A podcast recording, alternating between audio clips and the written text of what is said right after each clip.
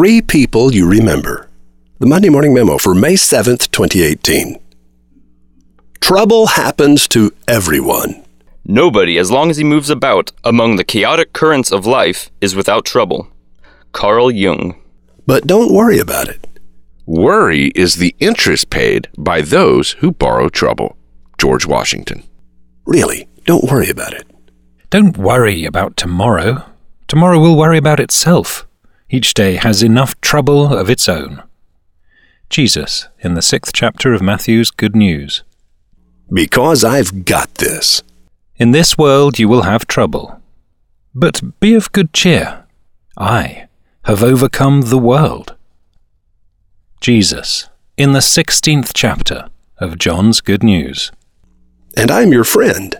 Friends show their love in times of trouble, not in happiness. Euripides. Trouble is a searchlight in the darkness that shows you a person's heart. You never forget three people the person who helped you in trouble, the person who left you in trouble, the person who put you in trouble. Randy Phillips. And sometimes that searchlight is reflected back at you. If you could kick the person in the pants responsible for most of your trouble, you wouldn't sit for a month. Theodore Roosevelt.